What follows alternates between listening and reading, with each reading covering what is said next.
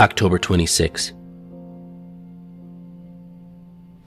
From time to time, I see the slogan, There, but for the grace of God, go I.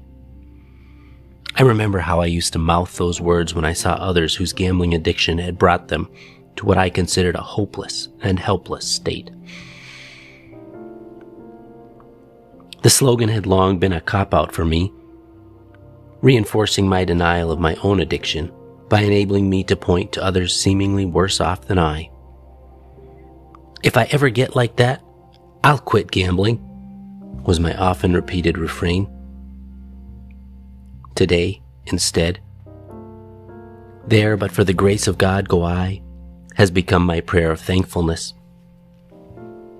reminding me to be grateful to my higher power for my recovery, my life, and the way of life I've found in the Gamblers Anonymous program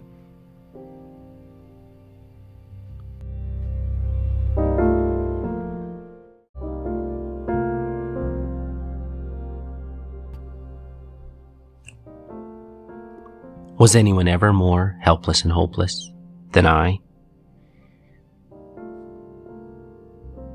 Today I pray. May I know that but for the grace of God, I could be dead or insane by now, because there have been others who started on the path of addictive gambling when I did, who are no longer here. May that same grace of God help those who are still caught in the downward spin who are heading for disaster as sure as gravity.